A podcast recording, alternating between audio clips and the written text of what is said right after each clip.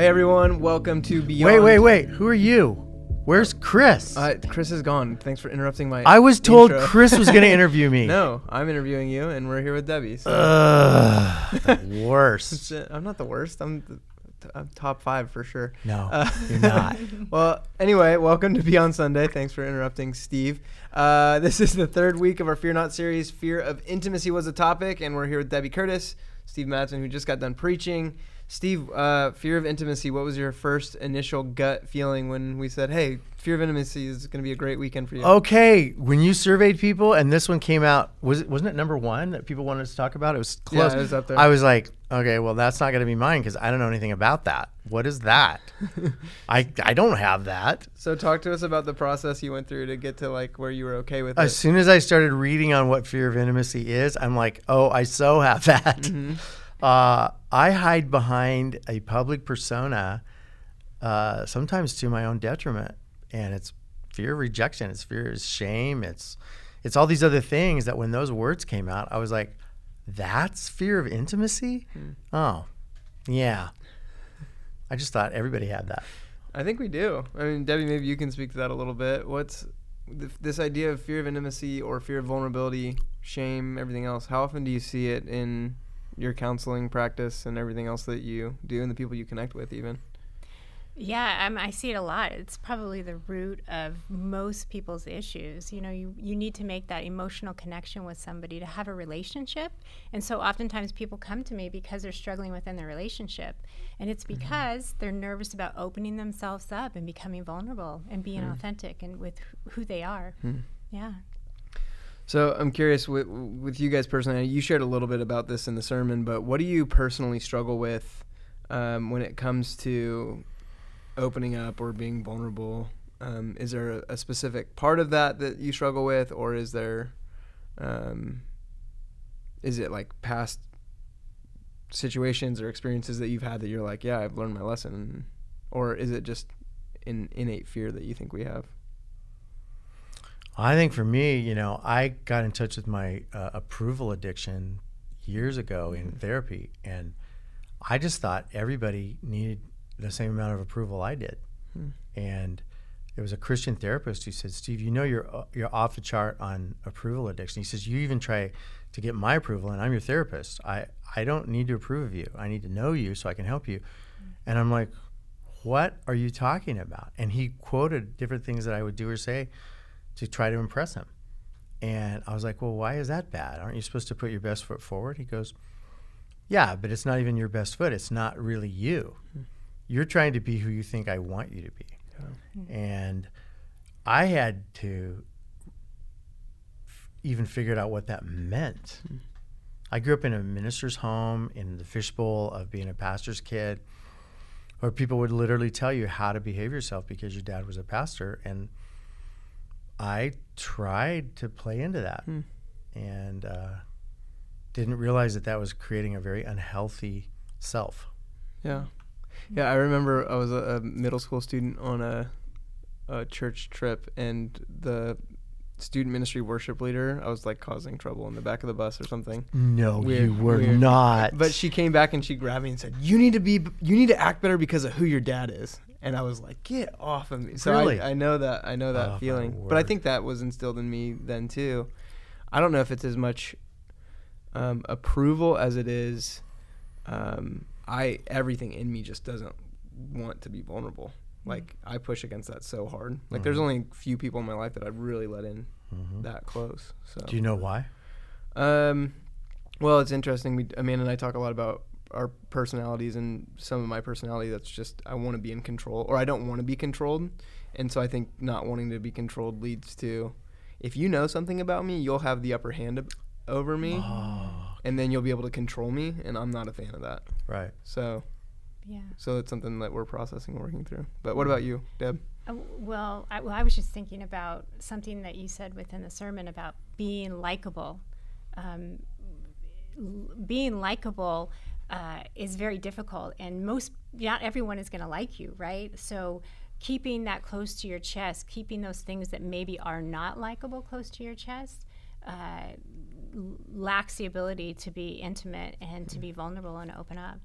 but yeah. So for myself, I mean, I think for me, Come on, really open Yeah, we're- we're asking it's you to be like, right now. Tell these everyone. are like the negative core beliefs that I have about myself, right? I have Start to listing them. these. Just tell us what they are. Um, definitely, I want people to like me. I want people to feel like I resonate with them, and I don't. Al- I'm not always likable, and I don't always resonate with people. I think another one that really gets me is that uh, I want people to think that that I have intellect. And my negative core belief often is I'm not smart enough. So I'm not going to show you who I am. I'm going to stay closed in and I'm not going to open myself up because what I have to say might not be a very smart thing. Mm. And so that's probably the, the thing that I struggle with the most when it comes to opening myself up. I bet that's really common.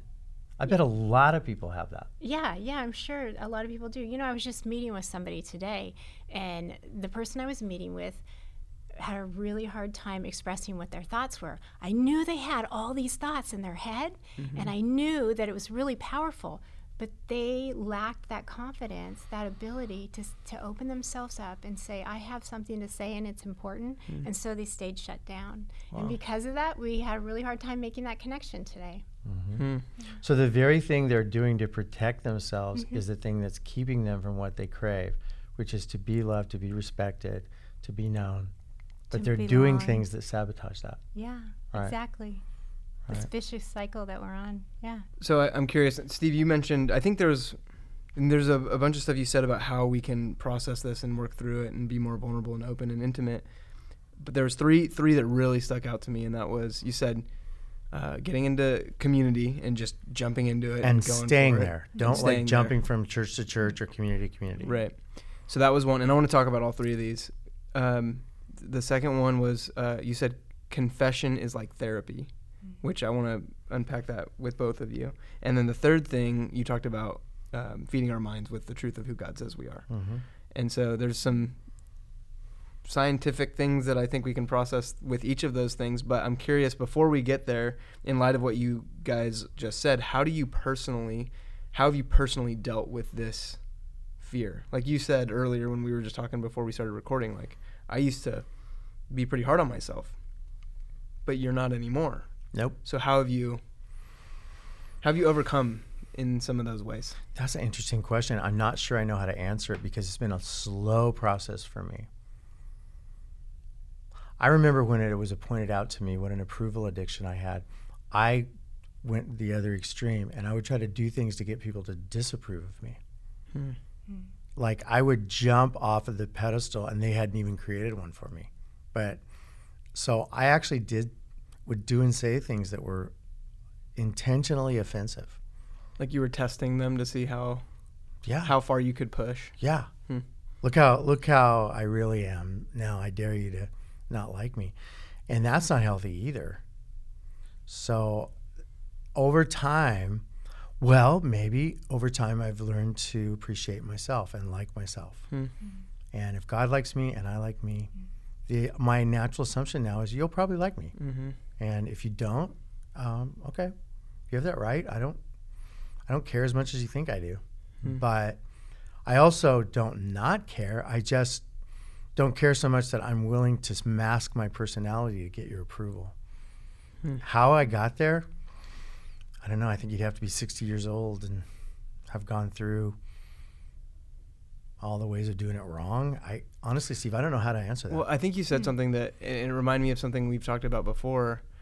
You said I've learned to love myself, and I think when we even think of the greatest commandment that Jesus said, love God with your heart, soul, mind, and strength, and love your neighbor as yourself. There's the love your neighbor as yourself. So in order to love your neighbor, you have to love yourself. Yeah. Like you have to be okay with who God created you to be and be content with that and get to this place where you're like, I'm created in the image of God. I'm an image bearer. And that's an okay place for me to to sit in. And here's a crazy piece of that. As I've gotten less judgy about myself, I've gotten less judgy about everybody else. Hmm. I really am loving them the same way I love myself. Wow. Well, that's good. Deb, what about you? Yeah. Yeah. Um, for me, uh, what was the question again? Well, So you talked about your like negative core thoughts. What are Yeah. wh- how have you overcome some of those, or or, or maybe not overcome, but hmm dealt with or try to get to a healthier place? Yeah, first and foremost, it's been my relationship with God, right? Mm-hmm. Um, I, I sat down and I read the truths about myself. I'm made in His image. He knows every hair on my head. He Mm-hmm. loves me unconditionally, regardless of my behavior. He still loves me, and He has a purpose for me in my life. And so, meditating on those truths and refuting them, the lies with the truth, has really helped me to overcome uh, my own core beliefs about myself. And they've turned into more positive core beliefs about myself. And it's the same thing, right? When you're less judgy about yourself, you're not as judgy towards other people. You're So- so, much more relaxed. Yeah. So there's a, a scientific term for what you just described that you've you taught me a few months back when I was preparing for a message about my mind, our minds, Mm-hmm. and you talked about neuroplasticity and things that get hardwired into our brains. Can you Right. explain how what you just said about what we read in scripture has actually been proven scientifically? yeah, it's so cool. I love that. Yeah, I love that the authors of the Bible knew stuff before science knew stuff. Yeah, isn't that great? And that Yeah. when it's confirmed with science, it's like, it's like yeah, Yeah, we yeah, got it. uh-huh, uh-huh. But yeah, you know, they used to think that our brain was hardwired, Mm-hmm. but it's really not. Um, we these negative core beliefs that we have about ourselves, they are wired within our brain. But if we uh, refute it with uh, truth, or if we change our behavior, and by doing that, our experience is different, we create these new pathways, these new connections in our brains that create new beliefs about ourselves and new behaviors. So, those old pathways that we once had, those negative core beliefs that we once had, That were there. They were they were they were there. actually there. They were pathways making a connection with the receptors. Right. They start to die off Hmm. and they're pruned away, just like God says He wants to prune you. Mm-hmm. It's the same thing that happens to your brain when you focus in on truth. Hmm. And the truth about God's love for you and what He has for you, those negative core beliefs begin to get pruned away and become weak. And I think that's what when you're talking about memorization of scripture, that's Mhm, so yeah. much of what that is. And it's just such a it's such a practical, useful, applicable tool and it's not just like, hey, you should remember you should memorize scripture because you're a follower of Jesus and that's what we're supposed to do. It's like, no no no, this is this helps you grow in your relationship with Jesus and how understand how God sees you and how God sees the people around you too. Yeah, and it's literally changing your brain, Hmm. it's changing the pathways in your brain. That's Oh. fascinating. Like physically changing. it. Like- Physically like You changing. could measure it. Yes. Wow.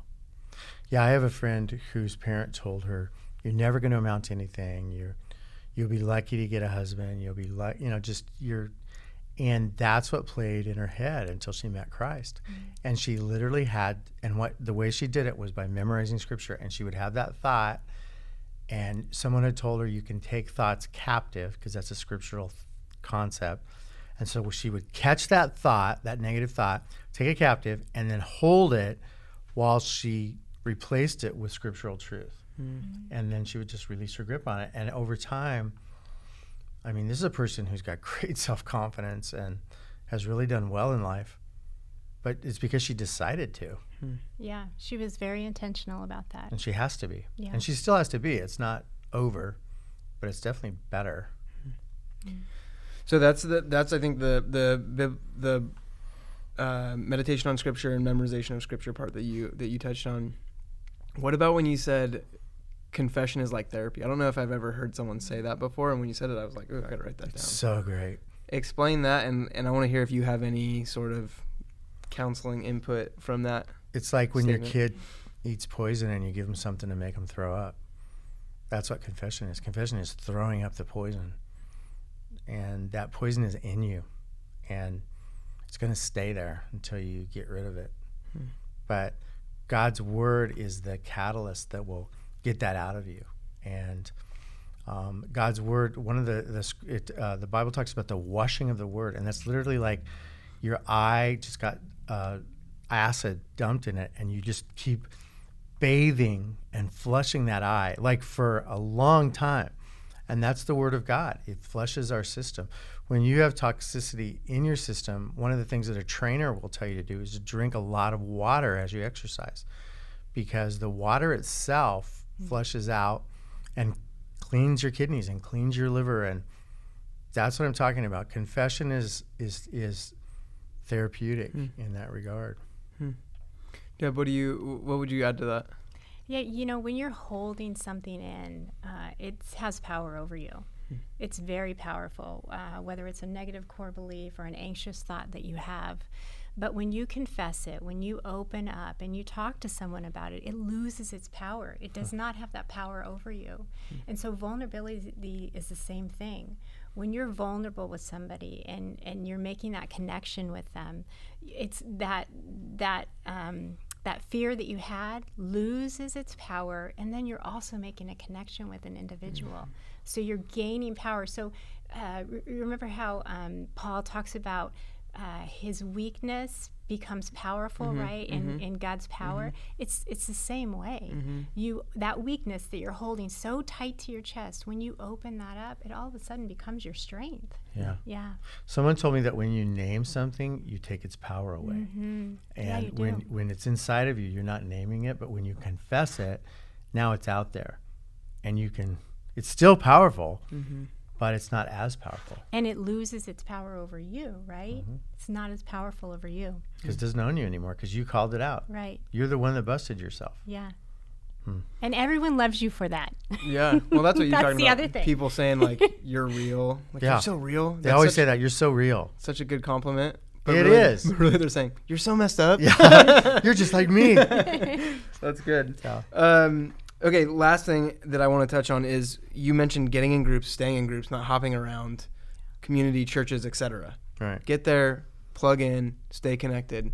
And I think this is the part that I mean there's a few parts that I think people would have to wrestle with with today to figure out how they can how this can take shape and take root in their own lives.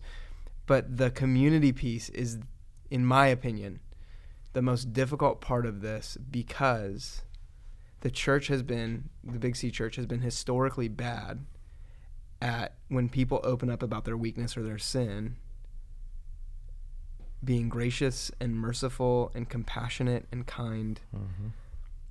So what would you say to the person who is a part of the group where someone's opening up to them?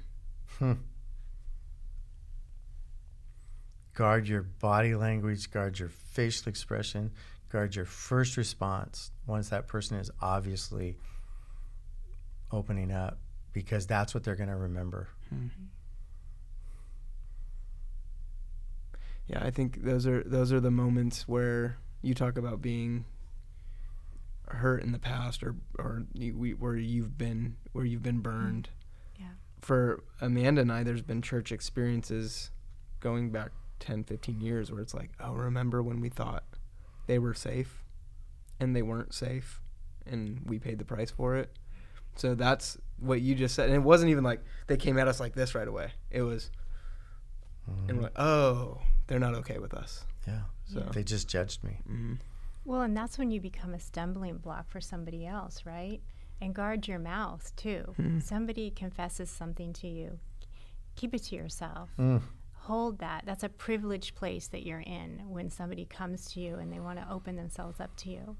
So um, guarding your mouth and protecting that individual, and don't be don't be that stumbling block for that person because they've come to you and they've taken that risk.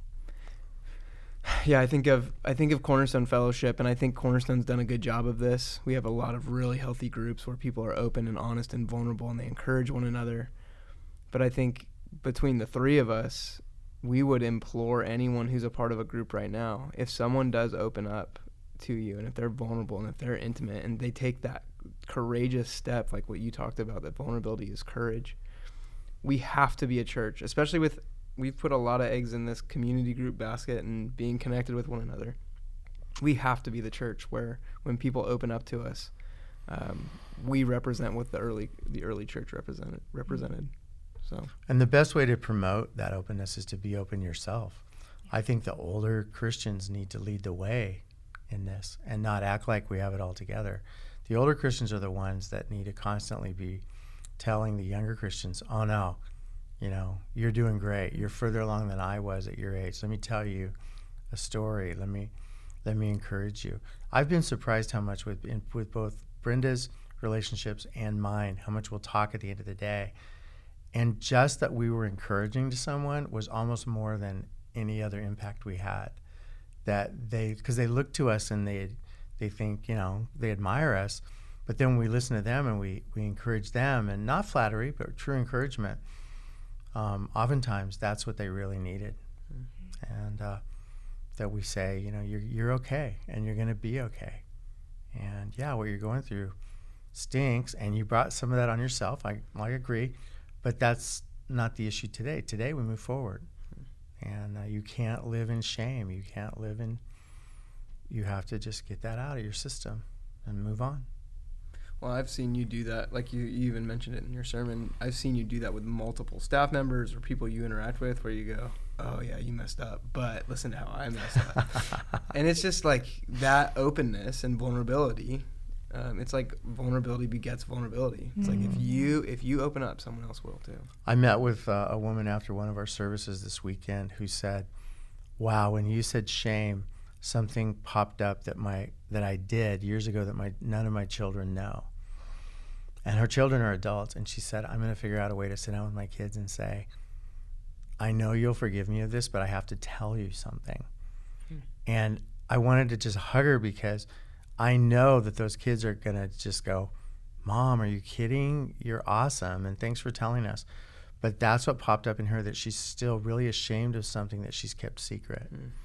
Yeah. And um, so after this weekend, she's going to give it a name and it's going to stop having power over her.